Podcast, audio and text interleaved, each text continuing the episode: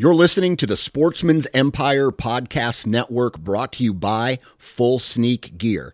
Check out their entire lineup at fullsneakgear.com. Also, be sure to check out our entire stable of podcasts at sportsmansempire.com. HuntStand is the most popular and functional mobile hunting app on the market. With a variety of base maps to choose from, satellite imagery that is updated every month, the ability to check the weather, know property information, and even catalog your trail cam pics, HuntStand even gives you the ability to import pins and location markers from other mobile apps. Visit huntstand.com or download wherever you download your apps.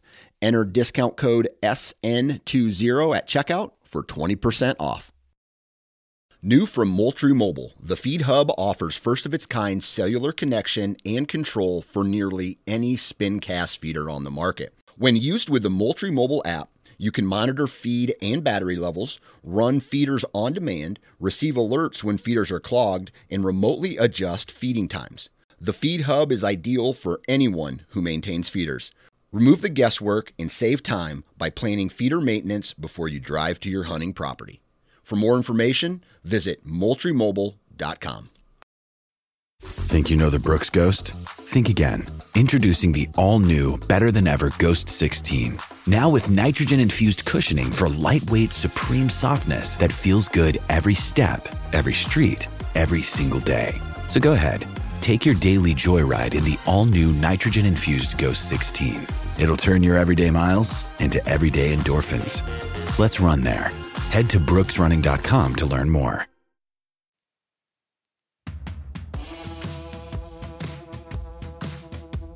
Hey, thanks for tuning in to this week's episode of the Southern Ground Hunting Podcast, where you're going to hear a valuable hunting based conversation that's tailored for us Southern folk. If you love what we do and would like to support Southern Ground Hunting, you can visit patreon.com forward slash Southern Ground Hunting, or you can click on the link in the show notes below. We'd love for you to join the Southern Ground Hunting community today. Again, that's patreon.com forward slash Southern Ground Hunting. You can also support us by leaving us a rating and review on iTunes.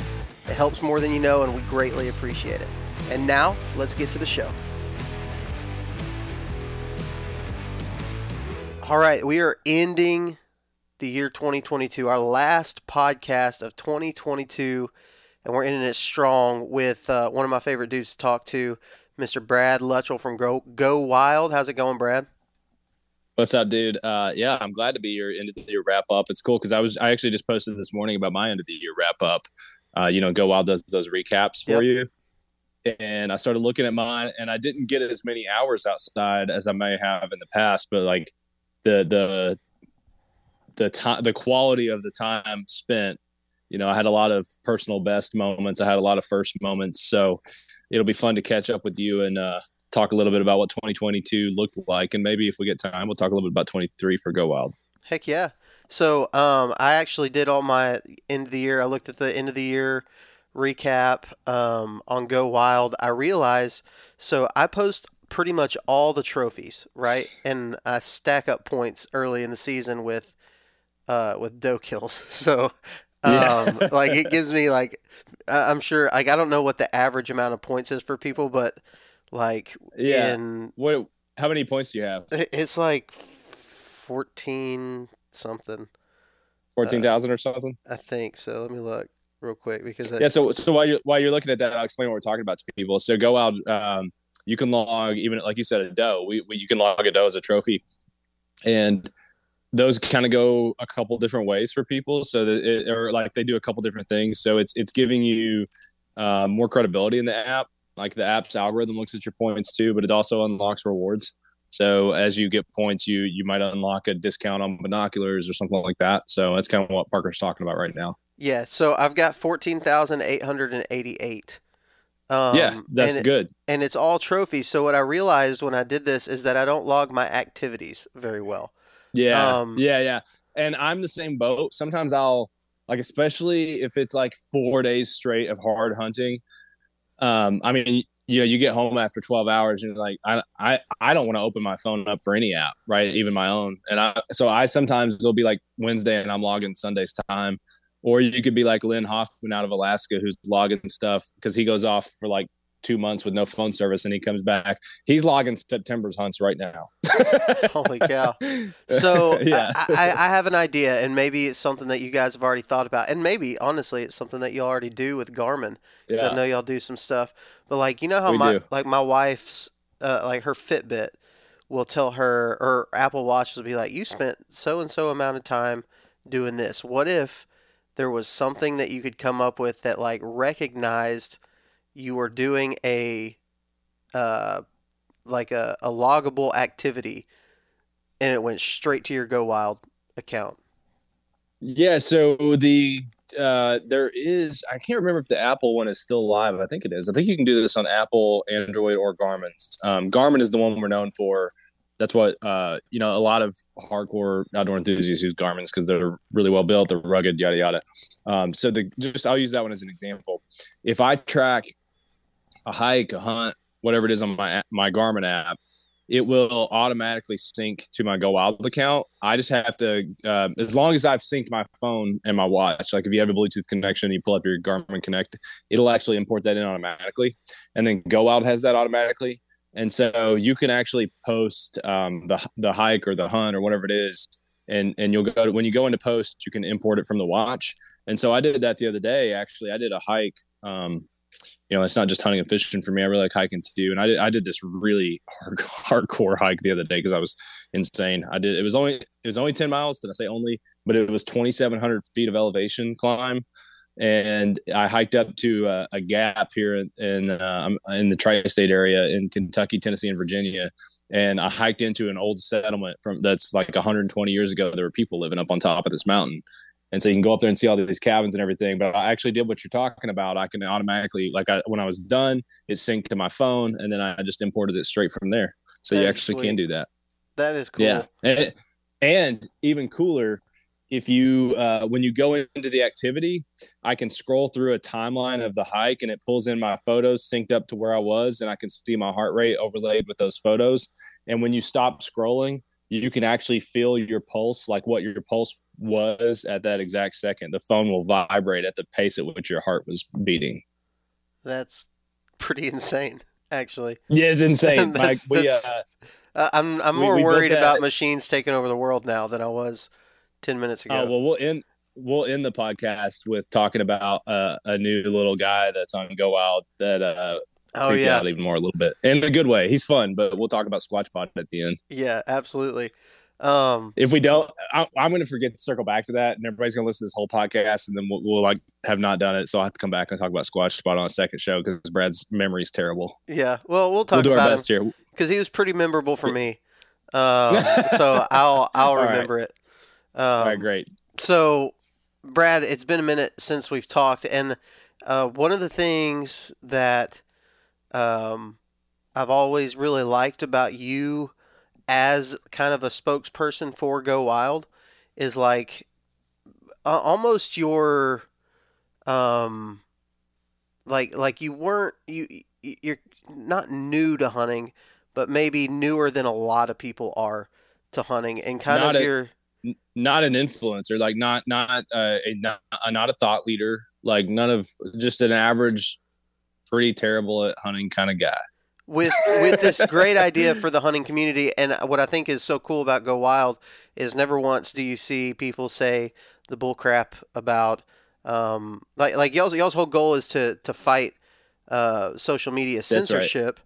But you're also in in a way it, you fight with doing that. You're fighting kind of the inner the inner uh, debacles that you see on social media between other hunters, and so I like how you've always been very focused on um, the the meal afterwards, right? The the meat that yeah um, comes from the animals that you shoot, and um, and also kind of your experience of it. And Go Wild kind of captures what your experience was. And I say that because we've got we've had people on the show like Michael Perry, who's a fellow that's from down here uh, in Alabama and he journals everything. So he can go back and look at all his journals, and everybody thinks that's really cool. We've talked to Mr. Warren Womack, who does the exact same thing, and you go back and look at these journals and, and see all the memories, and that's the thing that people appreciate about these kind of guys. And Go Wild has basically made it for the modern person to use all the same technology and do the exact same thing. So one day when you're, you know, whatever, 65 years old and smartphones are outdated at some point, whatever, it, I'm super concerned. You have your chip your chip will be in your head. yeah, you can just sort through all this stuff. You can go yeah. through your Go Wild account and that chip in your head. and uh, but but it is it is really cool. I like the journaling factor, and I think a lot of it comes from you as a uh, and kind of your personality. However, this year, um, it was not. I mean, I'm sure it was still about the meat, but you put some serious antler on the ground. Like you you put a you put one up on the board that was a toad. Yeah, thanks, man. Uh, yeah, I got uh, I, I it was a compressed year. Like I didn't put in my normal amount of days, and I didn't pre-scout, so it was it was like a really intense, probably like eight to ten days total of hunting.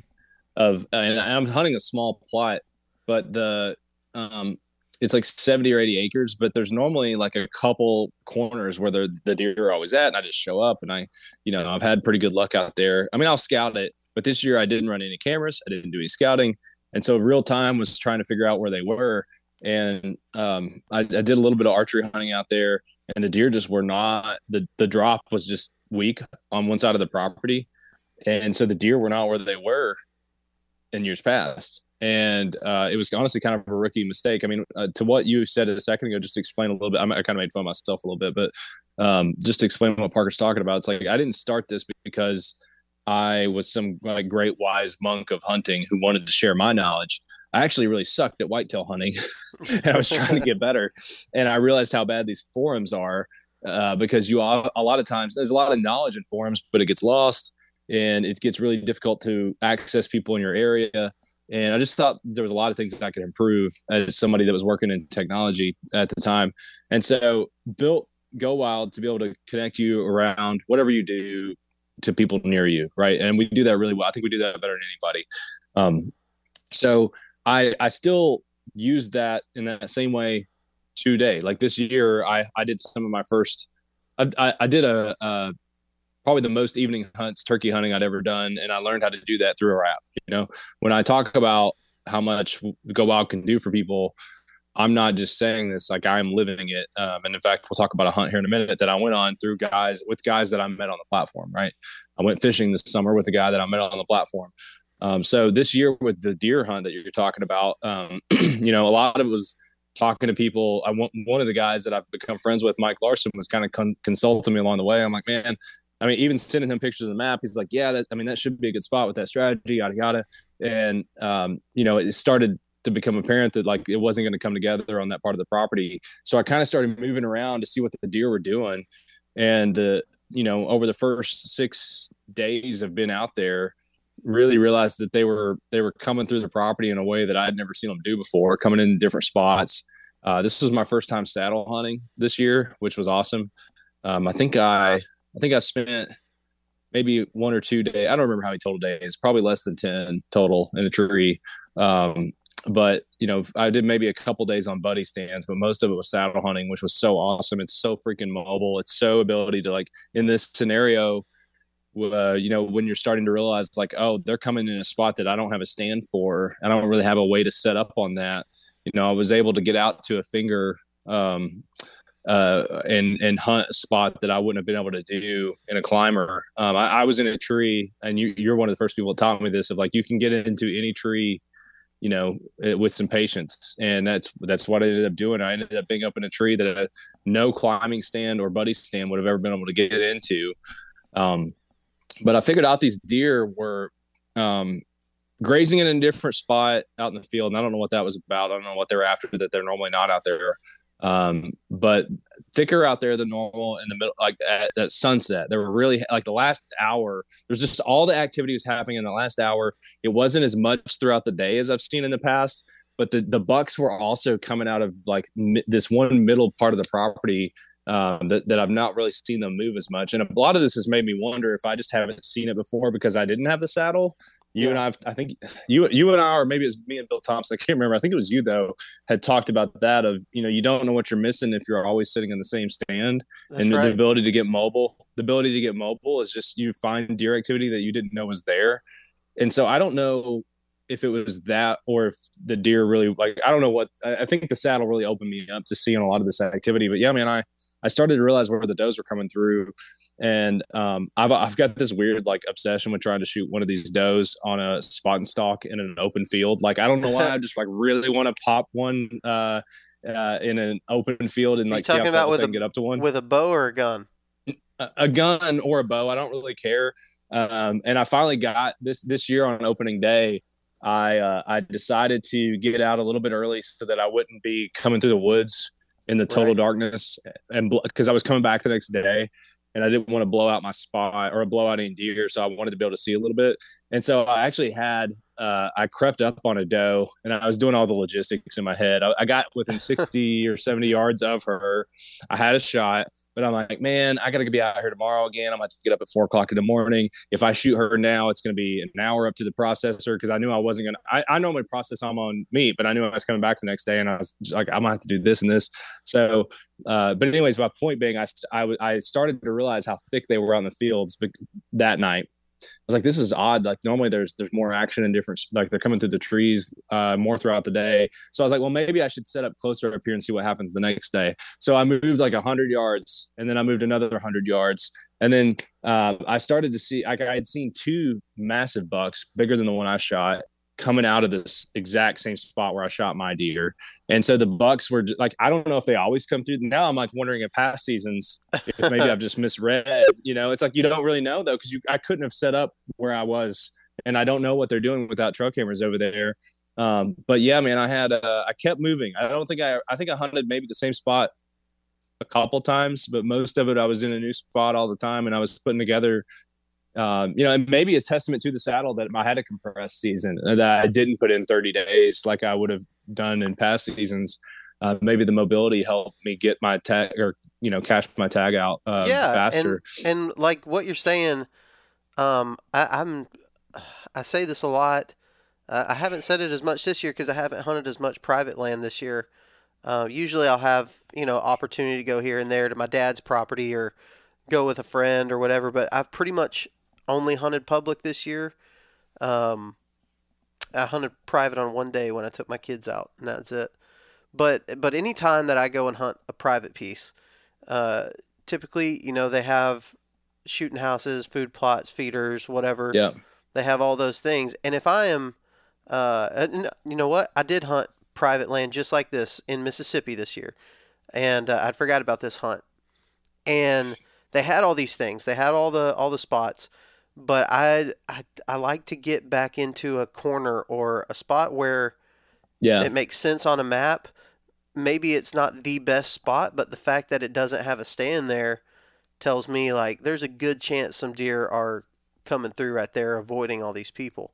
And so I did that this year. Uh, I've done it in years past, and it always seems to pay off. Like oh, there's always Yeah. seems to be like like everybody who's at the camp who's hunted that property for years is like, you come out here in one day and or two days and figure Yeah. this out. It's like, I mean, and yes, you could do it if you're hunting on the ground. You could do it if you're hunting with a climber, um, just the same as you can do it with a saddle. But I find with the saddle because it's so lightweight, um, I can get back maybe a little bit further, tighter spaces, thicker areas, uh, and not have to worry so much about a big thing on my back like a climber or a tree stand. That's why that's where to me the Yeah. saddle advantage it it motivates me more to go and do those things for sure. Well, I, I um actually you reminded me too. I, I actually spent so I did hunt public two days, like a full weekend. I think it was the last weekend before Modern Gun.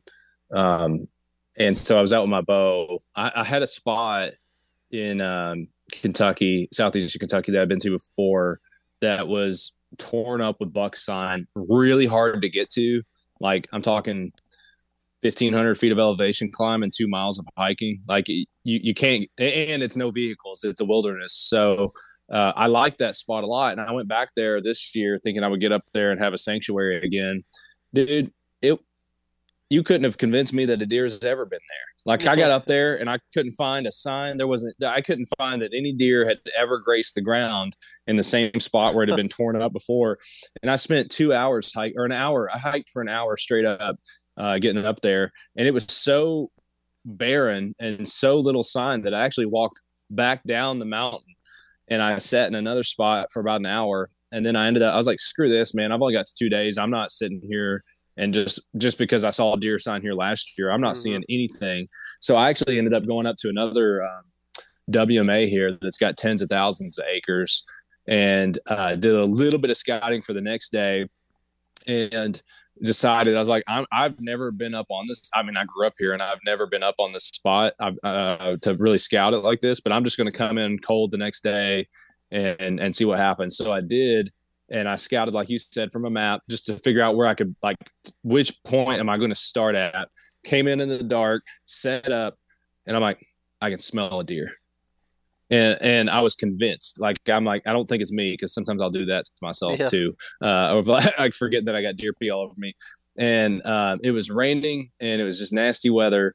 And finally, I I, um, I was like I got to get aggressive because I've only got so many hours today. So I got up and started walking. And as soon as I turned uh, up the ridge, there was a, a buck or, or like a row of um, scrapes or uh, uh, rubs on these trees and I'm like, I, I walk up and there's a fresh bed that was 15 yards behind me.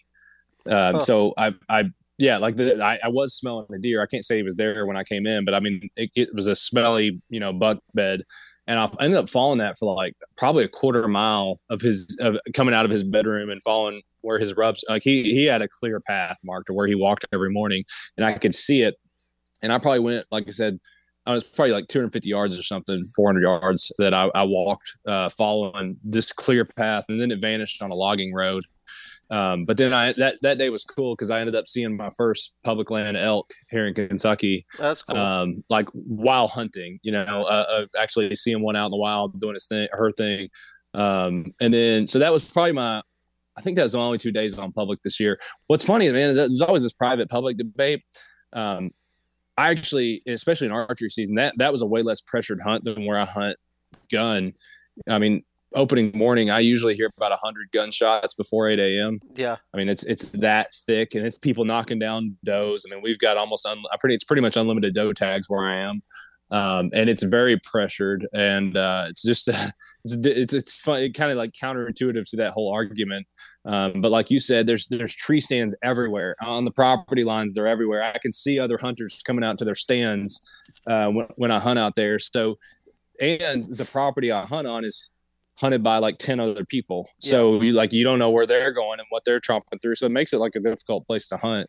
Um, but yeah, man, I, so the, to speed that story up, I guess a little bit of the deer itself, um, in the saddle, 12, 12 hour hunt, second day of, uh, modern gun and um, just like clockwork. It got to be like I really I realized that like four o'clock on the nose, these deer they would be they would start getting active in the afternoon, but then four o'clock on the nose there was always deer. Like that's I would see them or smell them like right then.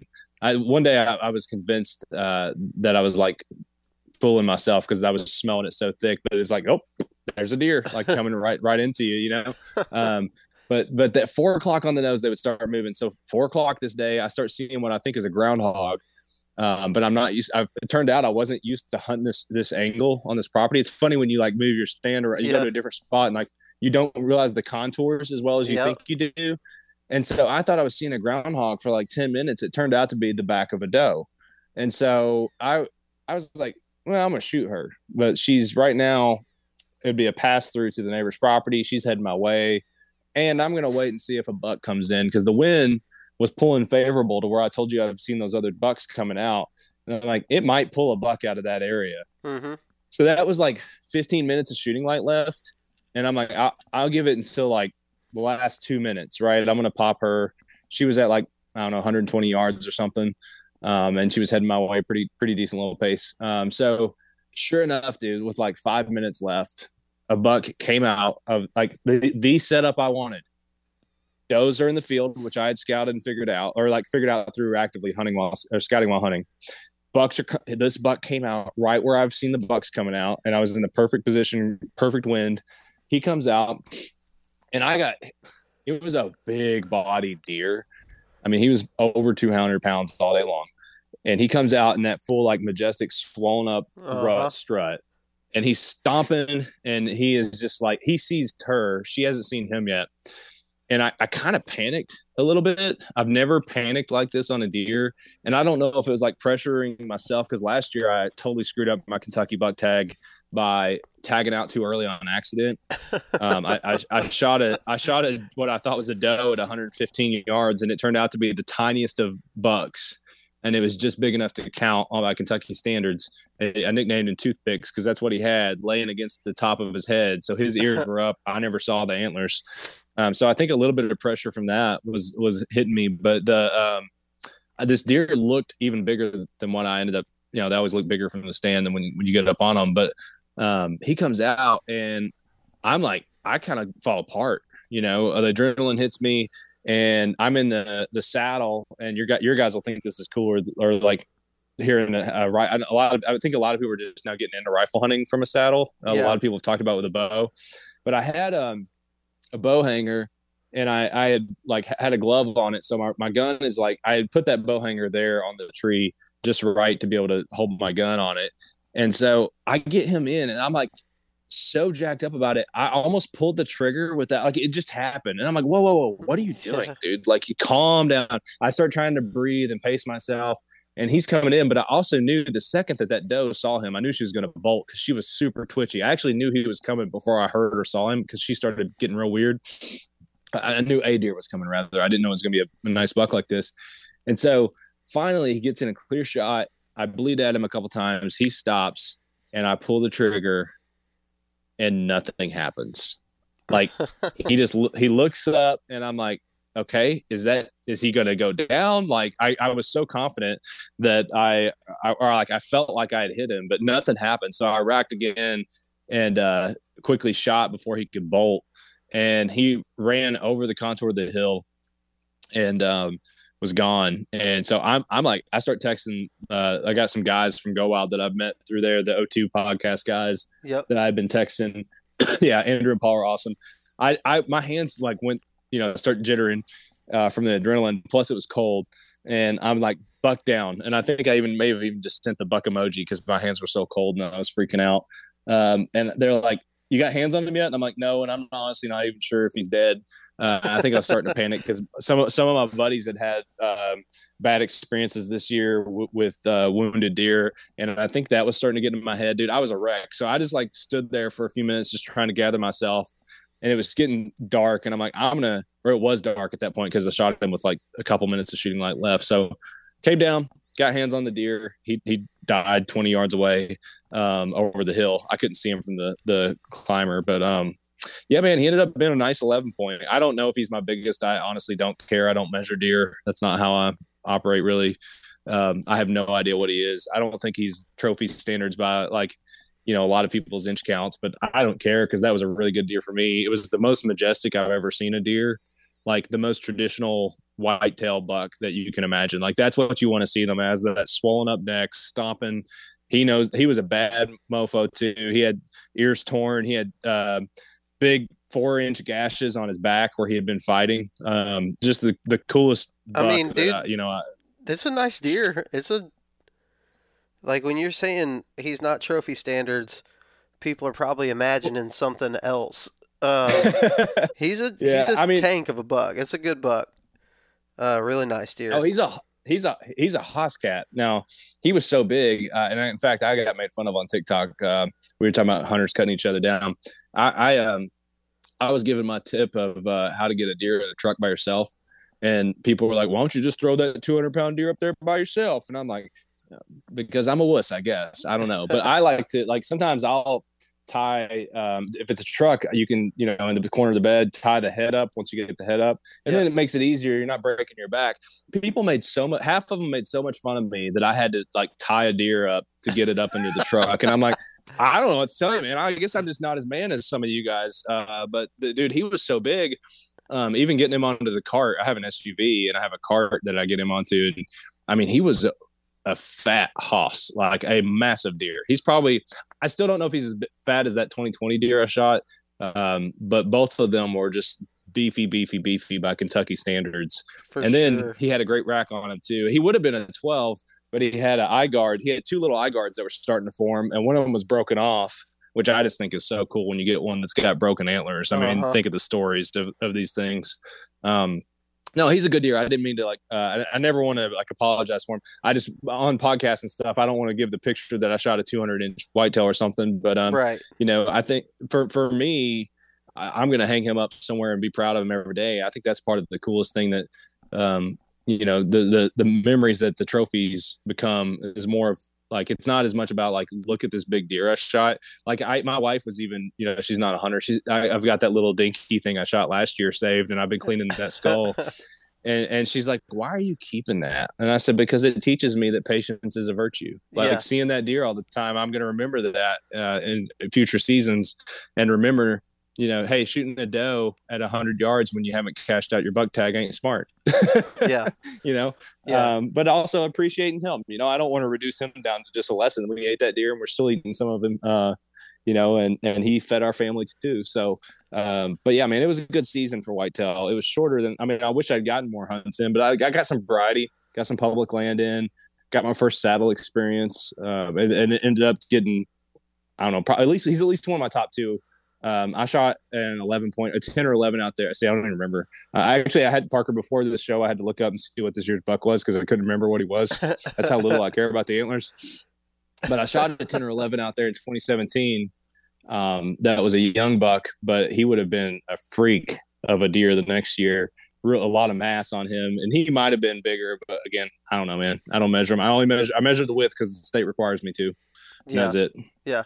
Well, I always look at every hunting experience or story or something like this, and I'm I'm trying to like you mentioned a couple things in there that I think are at least good to to to note. Um, this year's been really weird where I'm at because there's been hardly any acorns on the ground, and you mentioned that on that property, uh, one side of the property just didn't drop as many didn't drop at all. Uh, uh yeah, it had no nothing. acorns, and I think it's really important for people to realize how important that is for your deer movement. Now, last year we had a ton, like there were acorns everywhere, and it made the early season incredibly difficult. Like you couldn't just because they were the bucks had food pretty much in every spot that they could possibly imagine. Yeah and so they weren't getting up in daylight and moving. Now I was finding a lot of does, which was great. Uh, I shot some of them, but also I note those areas like okay, this area, this area, and this area has a bunch of does coming into these acorns during the rut. It's going to be really good because they're not having to search for acorns a whole lot of places. They're probably going to be there. And I tagged out in quick with my three bucks in Alabama yeah. last year. Once the rut hit, those bucks were finding the does. The does were in the same areas because there were still acorns there. I tagged out quick. This year, I was all excited, man, just absolutely fired up because we didn't have very many acorns, and I was like, okay, now I can go to the places, I can pinpoint the places where I do have them, and yeah, that's going to be hot early season during the rut, whatever. Well, it was just not enough. There's there's there's hardly any acorns on the ground.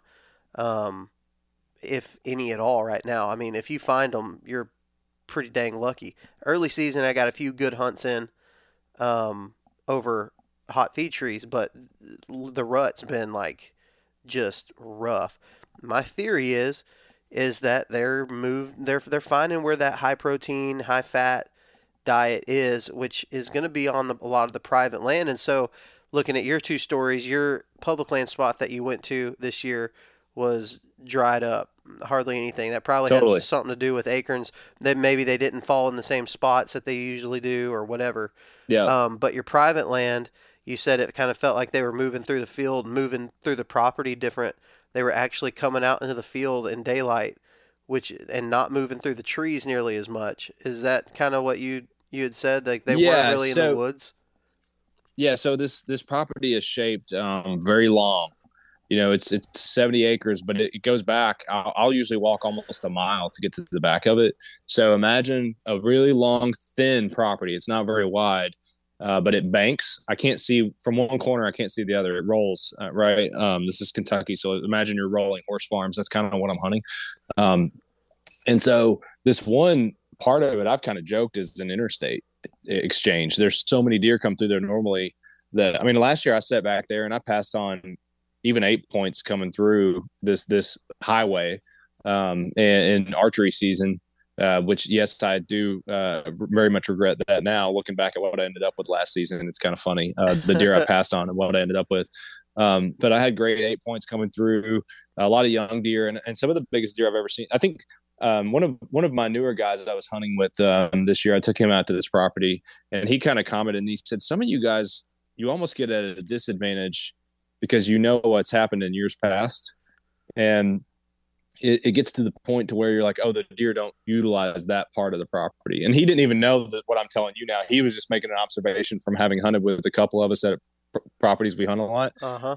and I think that that's totally what happened to me this year when I started off. The first couple days, I was I was anchored in, and actually opening day of gun season, I was over there uh, first day because I usually with all the gunshot noise, they'll kind of hung, you know, by midday, they're trying to avoid open areas. They're trying to, they're, they're really traveling through the thick stuff or so I've, I've experienced. Yeah. And, uh, they didn't, they didn't do that at all this year. I, I didn't see, I don't even remember. I don't think I saw any deer really until the end of the night and they were little.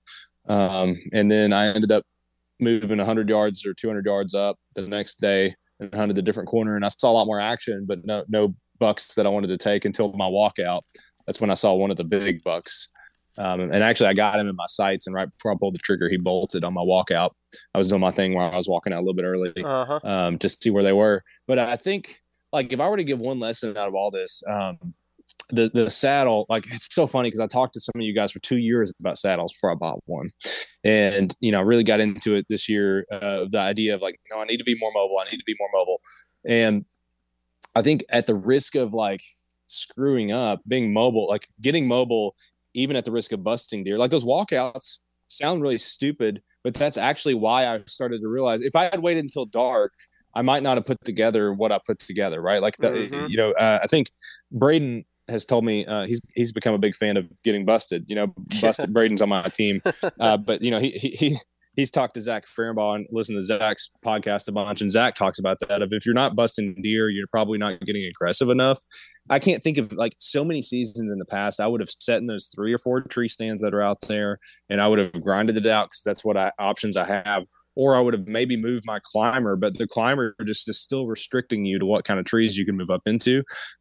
and they're, you know, they really are so much noisier. It's just a, a way different system. So getting mobile and just going to spots even even over a span of eight to ten hunts out there moving 200 300 yards at a time over those different hunts got me moved you know a quarter mile and that little bit of a distance was the to- like we're talking the difference in seeing a dozen deer a day versus none yeah. or, or, one at the end of the day you know it was yeah. that different in, in, how much activity there was again rolling bank but that it, it's probably between three and 400 yards from where I started on the property from where I ended up shooting that deer. And then when I went back the next day with, with Dan, I said, no, man, this is the game plan that the deer are following. And they did exactly what I told them they would do. Now we didn't have a buck come out, but the four o'clock, the doe started moving. They came right out into that field and started grazing. We had multiple does out in the field. And, you know, I got lucky and had a buck that came in, caught that wind and came in on it. Um, that game plan didn't work for him, but it, it still put us in the greatest chance of success. Right. And so I think again, I said I was going to give the short end, end of that, and I kind of rambled. But I think again, just getting mobile and seeing where they are, and at the risk of even screwing up a couple hunts, really gave me a lot more data, you know, anecdotal data to kind of put the story together of what's ha- happening. Hey guys, as most of you know, censorship for hunters and anglers is completely out of control. So we've partnered with the social media platform Go Wild to combat the mainstream social media censorship. Go Wild was built by outdoorsmen and women just like you. Go Wild is a free social community. Not only are your photos not censored, they're actually encouraged on Go Wild. They give you points for things like sharing your trophies, gear reviews, and inviting other friends. As you earn points, you unlock awesome rewards too, like gift cards, free stuff like knives, huge discounts on brands like Garmin and Vortex, and so much more. And if you create a free account, you can unlock $10 just for trying it out. Visit gowild.com to get started. Six Day Grind Coffee Co. is made for people like you, the ones out there grinding to reach your goals every single day. Whether it's 3 a.m. wake up calls to get into the woods or just getting through your workday, a good cup of high quality coffee to start your day is imperative. When you buy from Six Day Grind, you not only get a great bag of premium roasted coffee, you also have the opportunity to support conservation through their Coffee for Your Cause program, where 10% of your purchase goes to the conservation organization of your choice. Check out 6daygrindcoffeeco.com today. That's the word 6 followed by daygrindcoffeeco.com. One of the one of the co-hosts on the show today, we were in a group text chat with our buddy Walter, and uh, he said, "You got to be willing to burn it to learn it." Right? Yeah, so, so I love that. Be willing to burn the spot. I've done it a lot, man. I've burned the spot for that day, you know. Yeah. But I learned, okay, uh, here's how I can approach this differently. I mean, Andy May talks about that all the time. He's pretty effective, I would say, compared. Uh, I mean, when you when you look at a, a group of top deer hunters in the United States, he's definitely on that list. And one of the things he talked about is early on, he really pushed the boundaries to see how much he could get away with.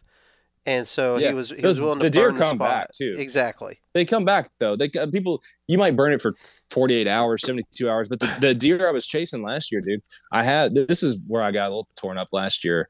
I got too focused on a big buck that I'd seen out there. I saw him three or four times, and actually the night before um, I shot toothpicks, I saw him and had him in my sights, but it was um, I was kind of huffing and puffing. It was last five minutes of shooting light. I was doing my thing where I walk out to see if there's anything on the field and I, I I pulled up on him and I was just I didn't feel comfortable with the shot at 70 yards. It would have been a neck shot. I didn't have a body uh, shot on him, and I didn't take that deer.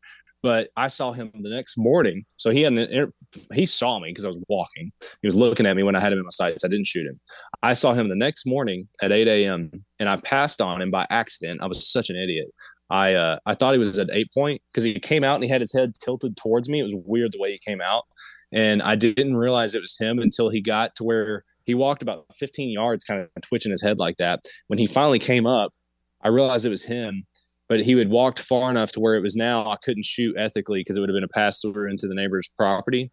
And so I watched him go over the hill and I heard a shot and I'm like, oh my God, I'm an idiot. I'm such, I knew that guy was over there too, waiting on a, a deer. Well, it ended up not, I, I saw them drive the truck in. I saw them load a deer. I couldn't tell what it was that far away that deer ended up getting shot the next weekend from the same stand that I was in. So he had multiple human interactions on that same property right there. And that's just that was he must have been betting close to there because he ended up getting killed in the Huh. exact same spot the next weekend.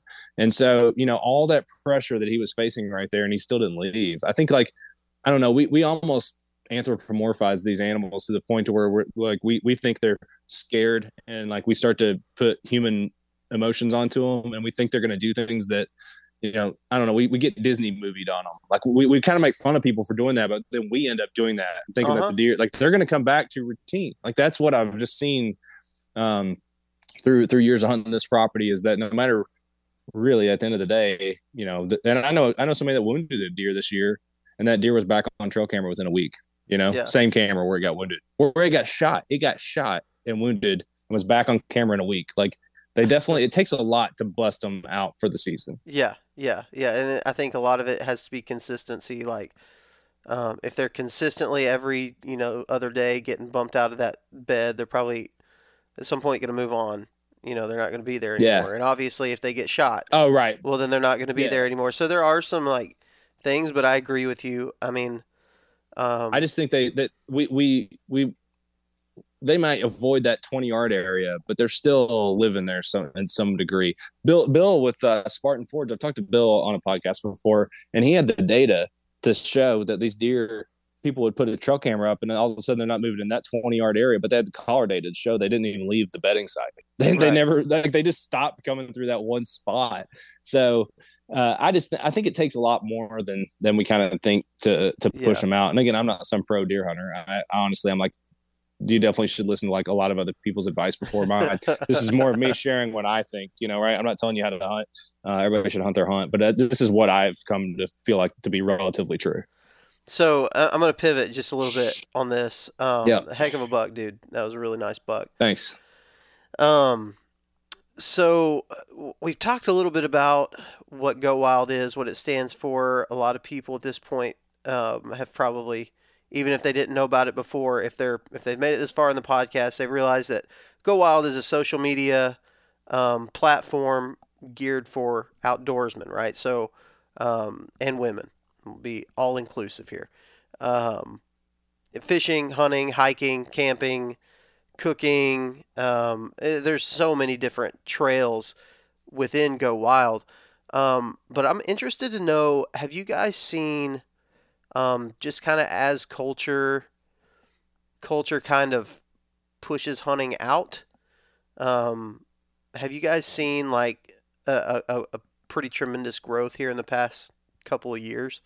Um, since there's been some real there's been some real things like real threats, demonetization, um, all that kind of stuff coming from the main platforms. I'm interested to know if you guys have seen an uptick there. Yeah, I mean we're at all time highs. We had our all time high this year um, in terms of, of people acting on the platform. Uh, I don't ever like release numbers like that uh, just for competitive purposes, but right. I mean you're you're on a platform that's used by hundreds of thousands of people. You know, and I say used like it's not. I don't mean like oh um, you know total downloads ever.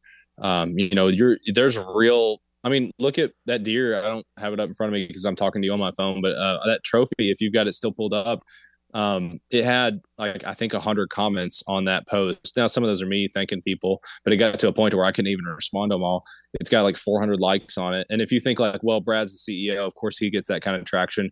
Go look up Mike Larson. Go look at the hunting public. Go look at like some of the people that uh, are on the platform that have been using it for a while and see what they're getting. Like the platform has um, real, real. Um, I mean, the the uh, working bow, bow uh, hunter guys just joined us. You know, uh, yeah, working um, class. I just, uh, yeah, sorry, uh, it's late. It's like four o'clock, and my brain's not firing on all all cylinders. I'm a morning guy.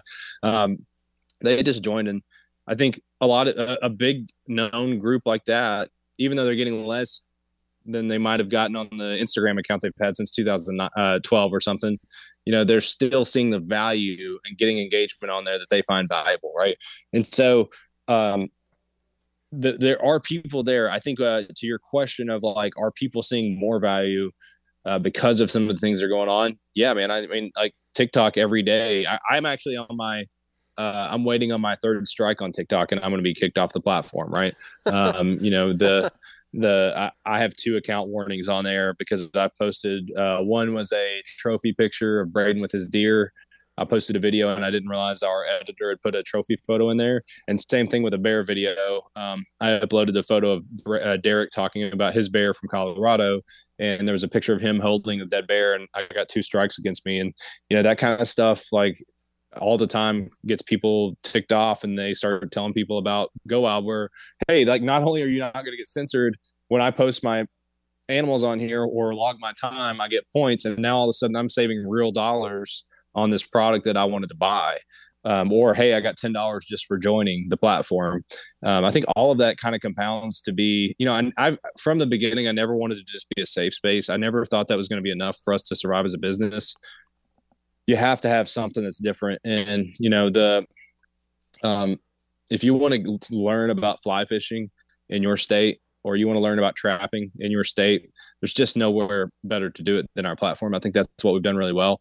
And I think people continue to recognize that. Like, I don't, I don't really care if you come back every day. I want to be the place though that you know and trust that when you want to know how a product performs, when you want to learn how to do something, you turn to Go Wild um, that's where we've seen people really realize and start to like the word of mouth has been around that of the community. And you, I think you started off the show. It's like people just, you know, we have a no tolerance for trashing other hunters. Um, you know, there's probably a couple people uh, every couple weeks get deleted for saying something stupid, but like the community polices itself pretty well. Um, yeah, you know, people, it's it's just a special thing, man. Mm-hmm. Now, we're going to circle back around because we we wanted to talk about this, but you're talking about people coming to go wild when they got a question. If they're trying to learn how to do this, they need a recipe, blah blah blah. Um, anything outdoor space related, they got a question about it. Yeah, you can come in here, write a question on on a post, and cool. But there's also an all-knowing being, um, or not being, uh, that is coming soon. Or I think I, I think already available because I saw it on somebody else's yeah, post. He, he's kind of there. He's there. He's kind of just making himself known. So is this yeah. something that you can talk about like fully? Yeah, I'll talk about it. Okay. Yeah, yeah. Uh, well, so I'll, I'll, I'll kind of allude to some things. Um, so they um, there, there's new technologies out there for artificial intelligence, and they've this technology's come a long ways, and it's actually, I mean, you can read about this in the news. They're, Google is starting to kind of freak out that their lunch is going to get eaten by this kind of technology, and so um, there's there's several different models out there that you can use. I'll try not to nerd out too much here, um, and I'm I don't fully understand it either uh, of of the tech side of it, but I've used it a lot within our platform. What we've basically done is take some technology that was developed. Um, I mean, it's Silicon Valley product, right? It's it's typical tech stuff, right? These are these are um, it's it's powered. Actually, Elon Musk was uh, the founder of one of these big companies that's catching on, and and that was five or six years ago. He's not involved anymore, but I mean, it, that I'm just giving that context of like this is these are tech behemoths that are building out these AI uh, programs, and they've made it so conversational and accessible that com- other companies can start to use this technology and build chatbots. And we are testing right now um, a a version of this that is will eventually be different than what it is today. Right now, if you post and uh, on Go Wild, you can tap ask a question when you post, and the algorithm will go out and set. It'll find people that uh, it thinks can help answer your question, and it does that based on knowing what you're interested in and how skilled you are and whatnot. And that's always done a pretty good job. Like I, I told, I, uh, I think before we started this show, like or maybe I was on the show, I don't remember. Uh, but I, I started evening hunting in, uh, for turkeys this year, and I, I learned, you know, how to set up for that through asking questions on Go Wild. Well, sometimes though a question is so nuanced that our audience you know maybe they just don't get traction on it right we're still a social platform sometimes sometimes you get 50 responses on something sometimes you get none and so we've always wanted to do a better job at helping everybody get at least some start on an answer so we built a chat bot that when you post and ask a question he will give you an answer and it's automatic it comes within 30 seconds you have an answer on your post and he is both scary good and insanely stupid uh, in his replies sometimes, and we're working on that. But in testing, you know, I, I posted on uh, we have like a development version of Go Wild that you can't see. That's where we test stuff, and uh, I posted, um, "Hey, new to hunting, uh, where can I find public land in Kentucky?" This thing gave me a list of the top ten WMAs to to check out and then I replied and said, Where can I find more information? He sent me the website to Kentucky Fish and Wildlife, and you can ask him for the phone number. He'll give you the phone number. I've seen people asking about um, in, in, in the real app of people asking.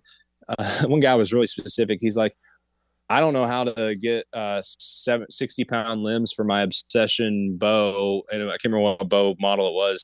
Uh, does anybody have any advice? And he's like, Yeah, here uh, to get, you're going to have to do a custom order for that here's the the customer service phone number and it's like oh my god that's amazing right like that kind of stuff is awesome uh, i did mention it's a silicon valley product i mean transparently there were there's been a few times where um, he he said something to the effect of like somebody asked something about hunting and he's like i don't approve of hunting and we're like okay you can't say that squatch bot because again it's not something like we're taking technology that was developed by silicon valley and using their their tech and putting it into us. So uh, what what we do to fix that there's a process called training where you tell him what is good answer and what is bad answer. So we've now told him like no you actually you're a Sasquatch and you do like hunting. And so he's getting better over time. Like now he's usually like hunting's a great way to get exercise and experience the outdoors and, and that kind of stuff. But uh, right now it's mostly fun. And some of our hardcore members like Adam Smith and Mike Larson, I've seen kind of asking questions of this guy. Uh, they're having a lot of fun with him and and he is fun. I mean, like my kids actually uh, for for a full week when we launched this thing, we're like, "Hey, can you ask Sasquatch this?" Uh, is Santa Claus coming? And like, you can ask him anything. It doesn't have to be hunting and fishing related, you know. So you can message him directly if you just want to mess around with this and not post on the platform. So if you look up Squatchbot, you can test it out. But the the long term view for this is realizing that we have a lot of questions that have been asked on the platform, and so we're in the process of teaching him all the answers that have ever been asked on the platform and and the great answers we have. This is the problem I told you back with forums. when I first started to go out, a lot of answers die on forums, right? And you, you know they they fade away over the years. And so you got to go out and ask that question again. Then if you're in a Facebook group, people might get mad at you. It's like that question was just asked last week. It's like, well, how am I supposed to know that, right? This this is hopefully going to be the answer to that, and that he knows all the answers that have been asked, and he also knows which ones got upvoted the most, and more than that, he knows that if Mike Larson says something, Mike, I keep referencing Mike, he's, he's a buddy of mine on the platform that I've met through Go Wild, but like Mike's a really skilled hunter and angler. He knows if Mike says it, it's a good answer, right? So that's what we're in the process of doing um, eventually long term, I think this thing's gonna be really cool.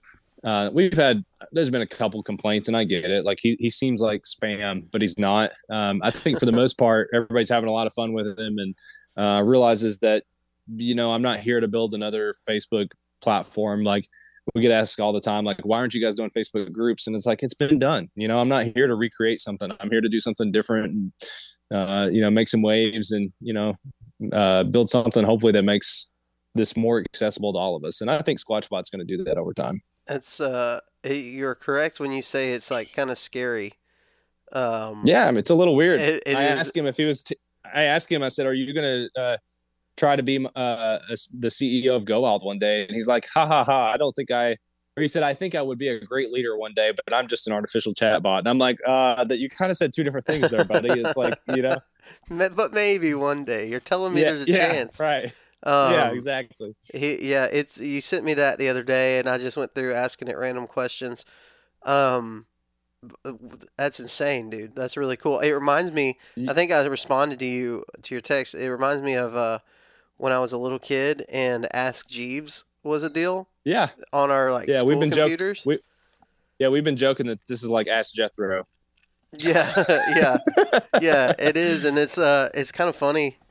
Um, because now here we are grown adults and we're still just like amazed by the exact same thing like let's ask it you know all these stupid oh, questions you wouldn't believe the amount of people that start off and say where can i hide a dead body i'm like there's enough of people asking this that there's something dark and like it's a part of human nature that that's just what they want to know like how do i get rid of the evidence oh man all squ- sass uh, Squatch box, right? Squatch bot, Squatch bot, yeah. Squat, squat, Squatch bot. That is a mouthful. Yeah. Um, yeah. that's awesome, dude. Any any other cool things coming up with Go Wild that uh that people need to know about? And then I want to kind of get into this uh yeah. This bear hunt. Yeah. Uh, so with Go Wild, real quick, um, we just launched on Android and iOS the ability to um, dive into a pursuit. And so if you tap your home screen and that little tray pops up, you'll see uh, we started with whitetail, turkey, and bass fishing. And so when you tap that, this is the grand aggregation of all things that represent what we do really well, right? So you have all of our blogs, our articles that were written by, uh, you know, Bo Martonic writes for us sometimes, or Eric Clark with Where to Hunt, uh, or with uh, OKS Hunter. You know, those guys will write content for us so that lives there by pursuit. It pulls in questions from other people on the platform. So, you know, you can scroll through and see what other people are talking about around whitetail or turkey or bass fishing.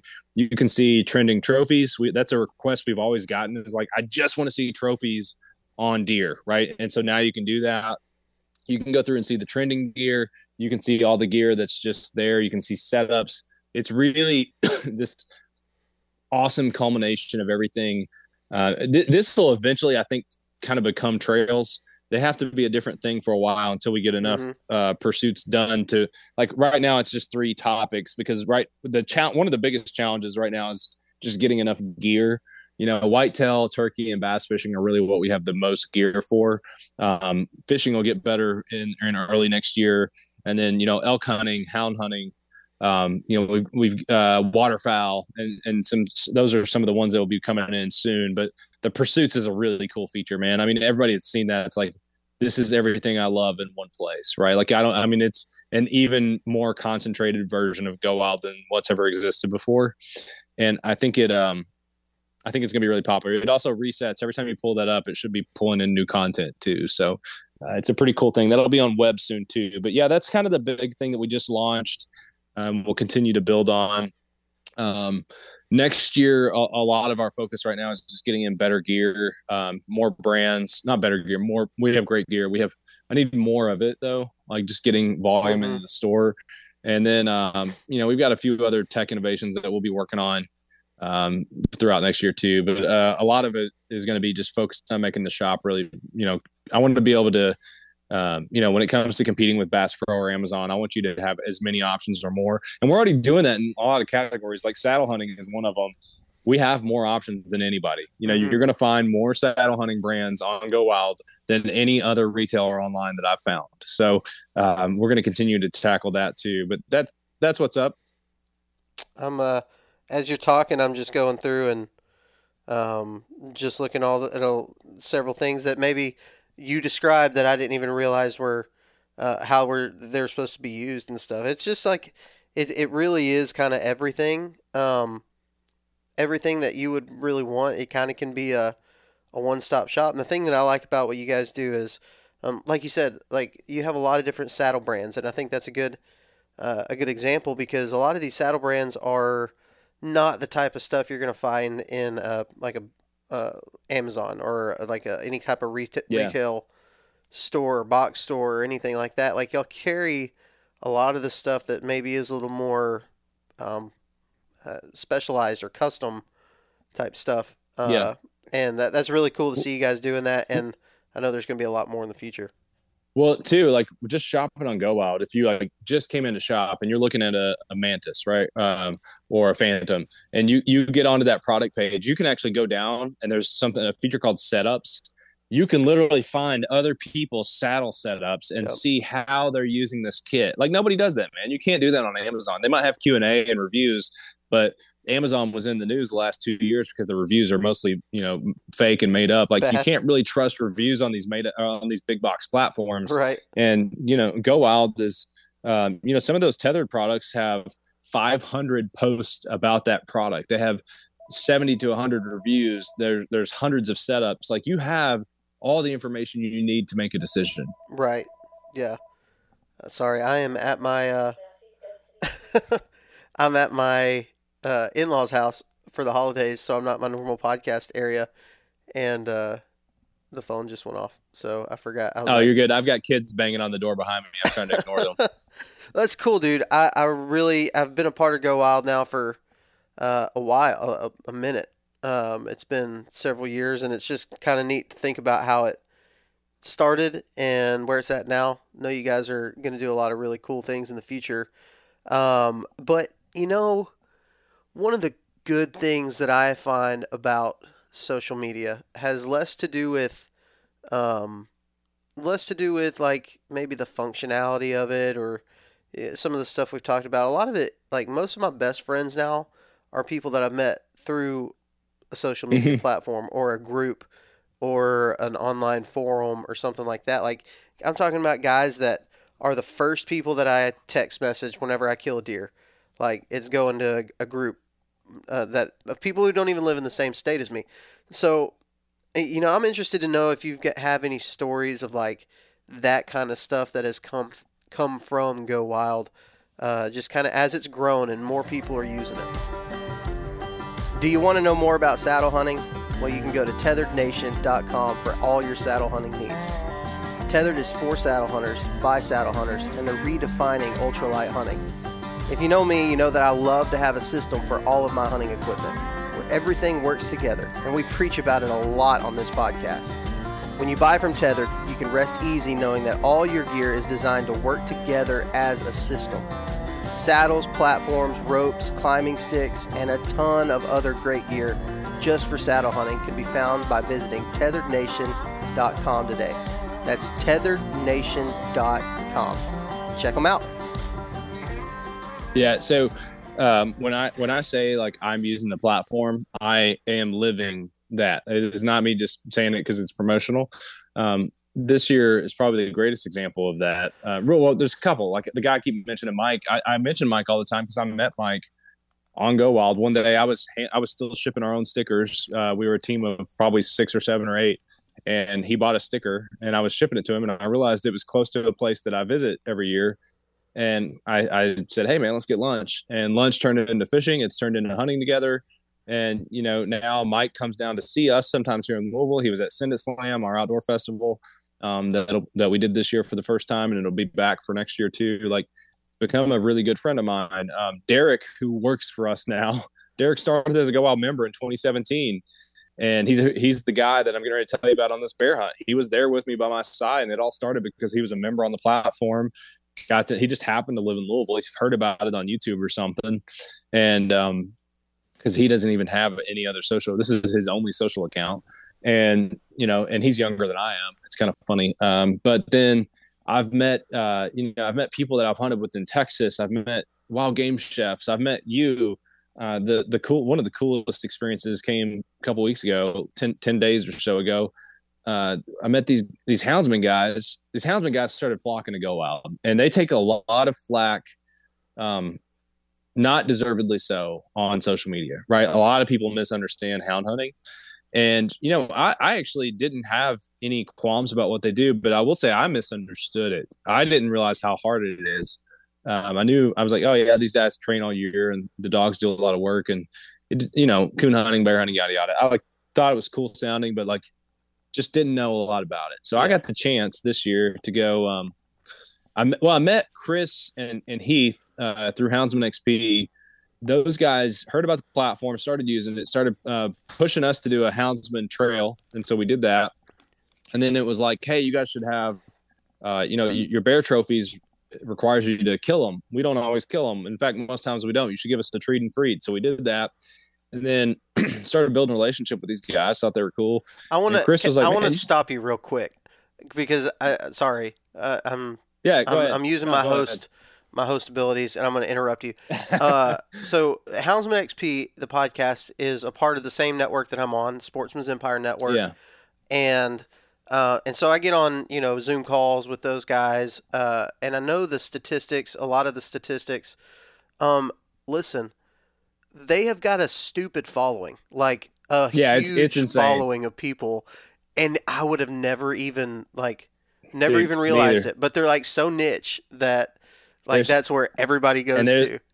It's wild. And they're the best in the game. Uh, Heath Hyatt is probably the smartest dog guy I've ever talked to in my life. And, and, Chris is very knowledgeable too, but Chris would tell you Heath's the trainer. You know, he brought Heath on to do the show because he's so good at it. Um, but dude, I had no idea. So these guys invite me onto the show, and I'm like, yeah, okay, cool. This is like I've I've done hundreds of these, right? I didn't think about it that show popped. The only thing I've ever compared to uh, in terms of driving true downloads was the hunting public when I was on the hunting public. Yeah. Um, those those guys, the, the hounds guys, just have a crazy loyal following. And then I went back on with Heath because uh, Heath wanted to talk, and I'm like, cool. So uh, Heath's got his own segment segment on Houndsman XP. We did that, and then um, you know we started we we started to appreciate the hounds guys how much they loved go the, their listeners.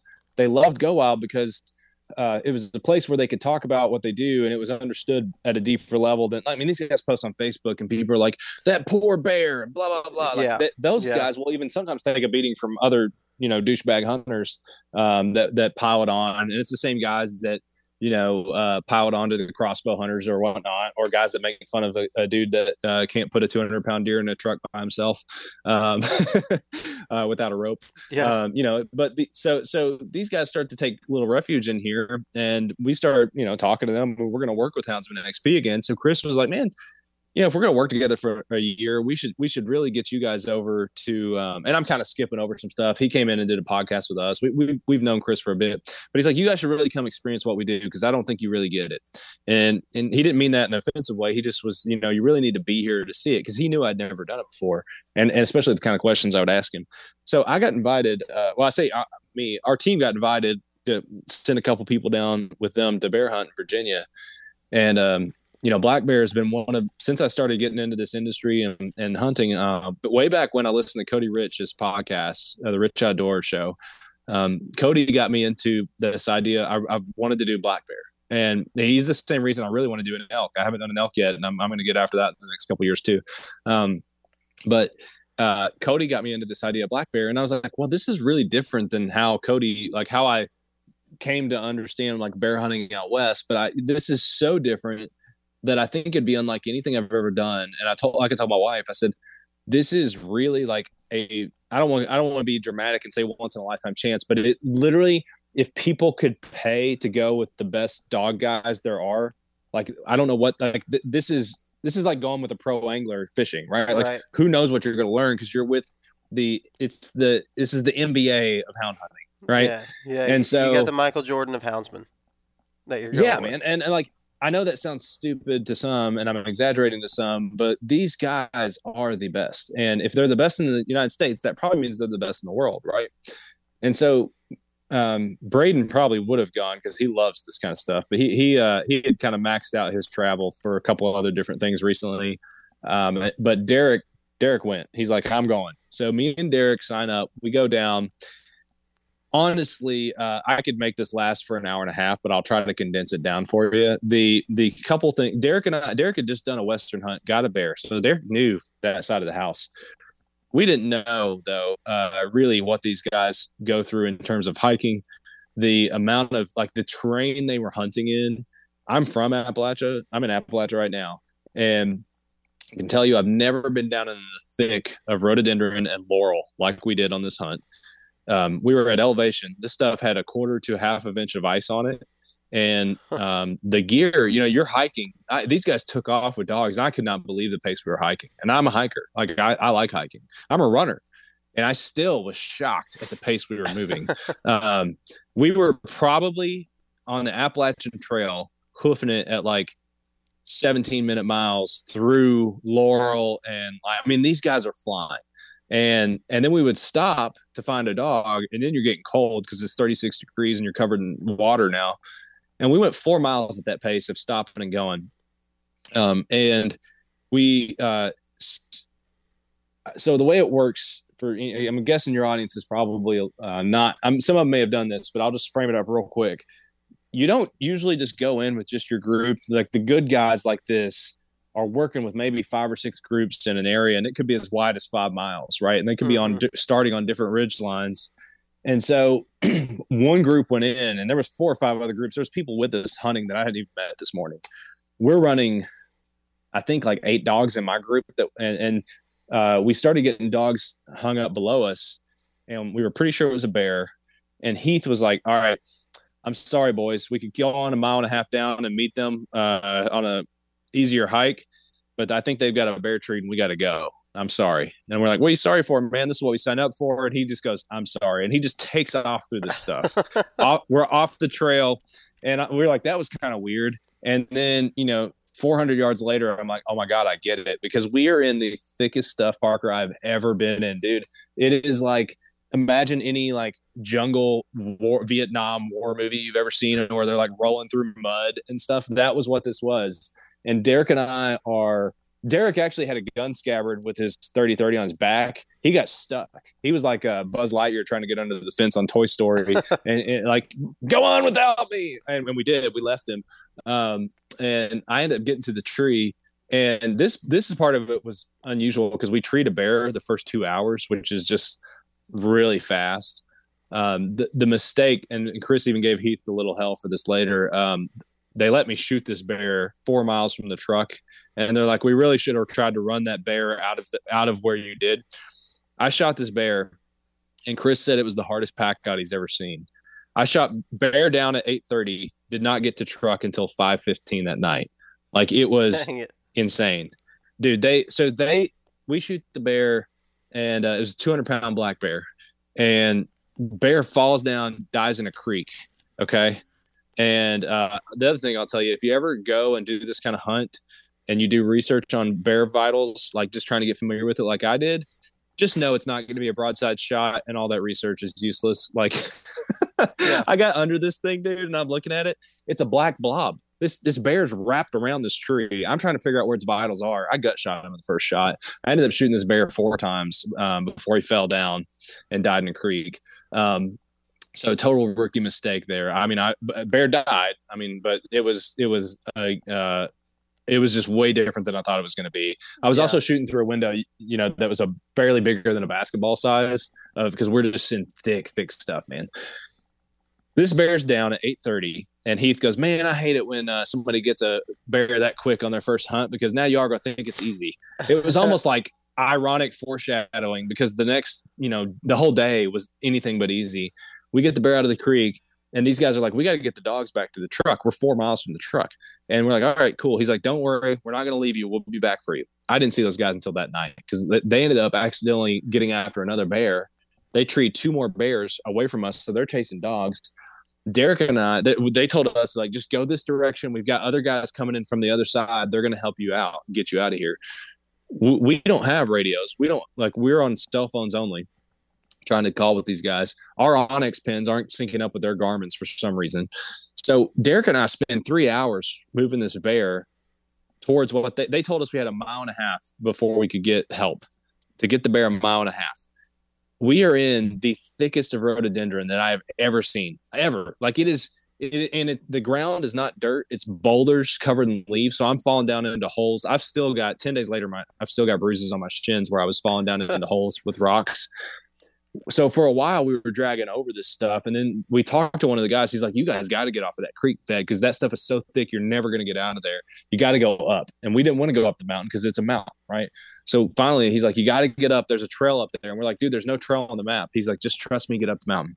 We start lugging up this freaking mountain. And it had rained all day the day before. It's still ice. Everything's covered in ice it's red elevation. And we get to a point where it's so low i'm on my knees dragging a 200 pound bear with derek we're soaked to the bone right? Because of all the ice that's breaking on us and and uh-huh. melting inside of our coats and stuff. We got three hours into pulling this thing. I said dude how far have we gone? 400 yards? Like well, we, i know we haven't gone that far. He looks at onX. he goes dude you don't even want to know.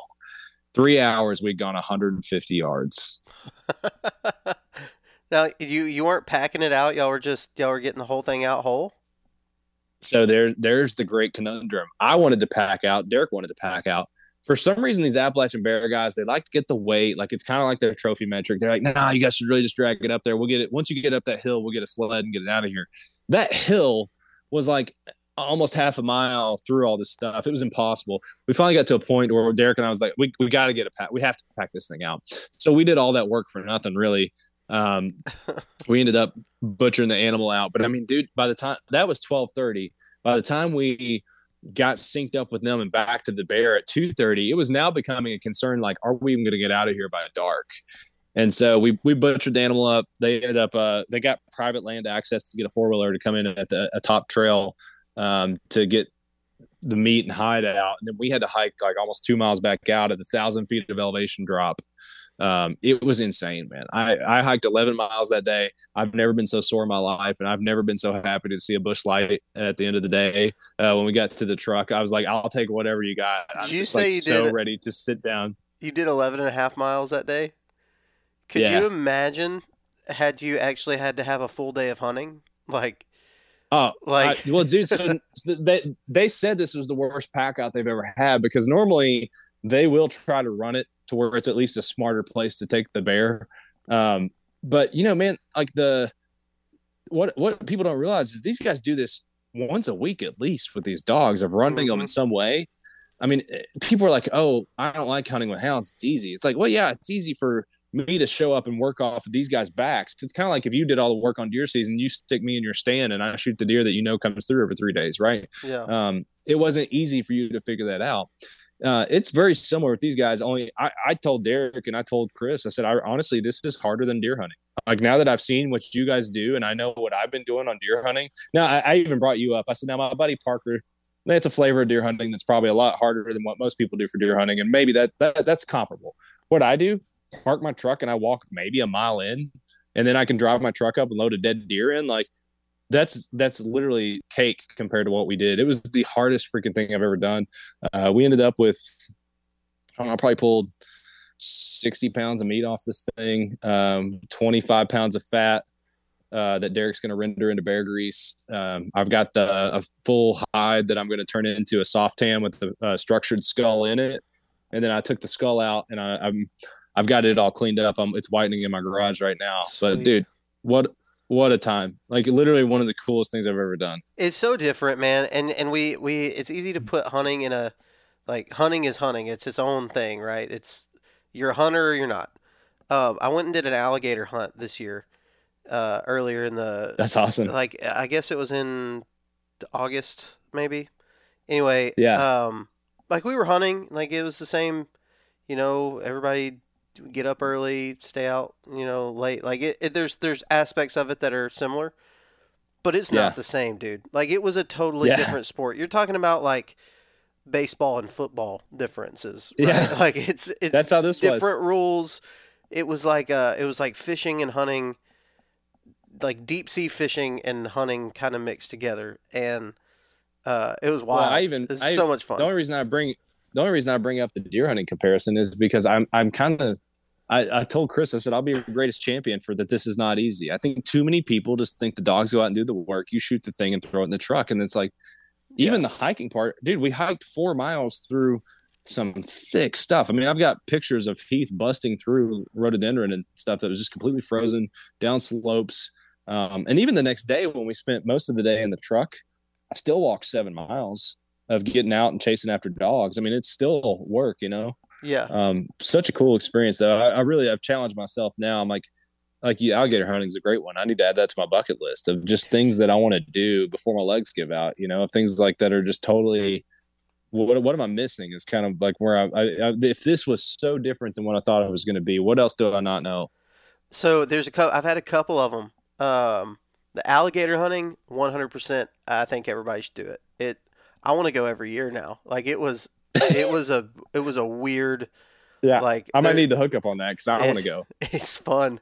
Um, I tell you one that wasn't as fun though, and it was one that we used dogs, and it was a hog hunt with a knife. Oh yeah, Um, where the dogs go and catch the pig, and you run up and and stab it. And you know, I mean, like there were aspects of it I think that would be fun. Um, like uh, tackling the pig to the ground and like doing that so that somebody can come up and stab it. Like the tackle part sounded looked like a whole lot more fun than the actually coming up and killing the thing. yeah. Uh, it was just a little bit savage, but um, it, it was it it was still interesting. And then you have like dog deer hunting, which is a totally Yeah. different thing where dogs run deer to all the standers basically. And and I've dealt with that down here in Florida where I'm at right now, because it's a very popular it's a very popular way to Yeah. hunt deer. And most of the guys that you see, I'm not, and I'm, I know there's people listening to this that are going to disagree with this, and I'm, and I'm not saying it's everybody, but on the public, the national forest stuff here in Florida, most of the people doing that are, um, in, in some way uh, intoxicated.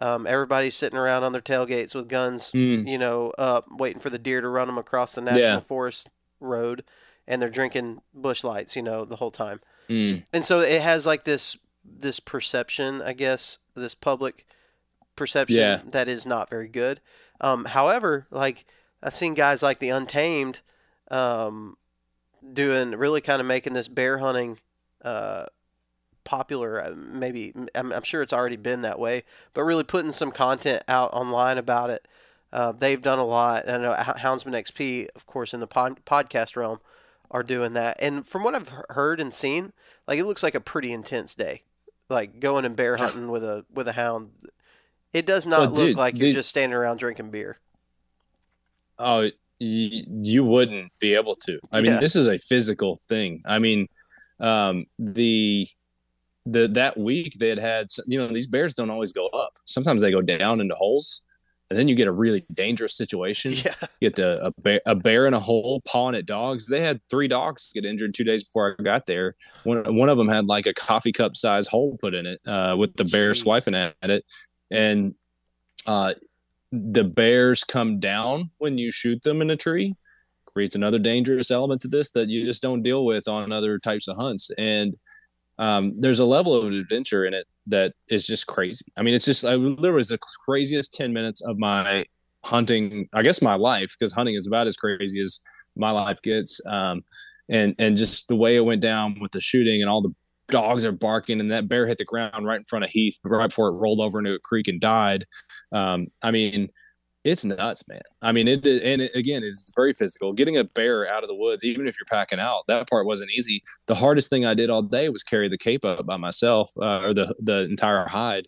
Um I, I carried it probably 150 yards and then finally once Derek had gotten his load up, he came back for me and I was give out, man. I was dead. And and uh, you know, Chris came back and he's like, "You all right, man?" I was like, "That that right there was the hardest part. Was getting that uh, hide through all this stuff. I had it in a tarp trying to drag it through. Um, this is just very physical experience, you know. And even if you're killing it closer to the truck, I mean, Heath had a bear charge him. Uh, you know, a few days before he came down, he had a video of him jumping up onto his tailgate because a bear was running at him um, when the dogs came through. It's just nuts, man. I mean, it's uh, yeah and I have I have new respect for what those guys do. Um, Absolutely. And you know, I I actually my whole team's clamoring to get to go with those guys next year, and I'm like, yeah, I'd like to go back at some point too and and do it. And we ate I ate my um. It's funny I posted about this on LinkedIn that we went out with these podcast partners and did this, and somebody was ragging on me, of course, and they're like. I'm sure you didn't eat it because it's loaded with parasites. And I'm like, not only did I eat it, I fed it to all three of my children. So go suck it. you know, it's, it's Go like, Wilds, Go Wild's get, new app, new uh, Go Suck It.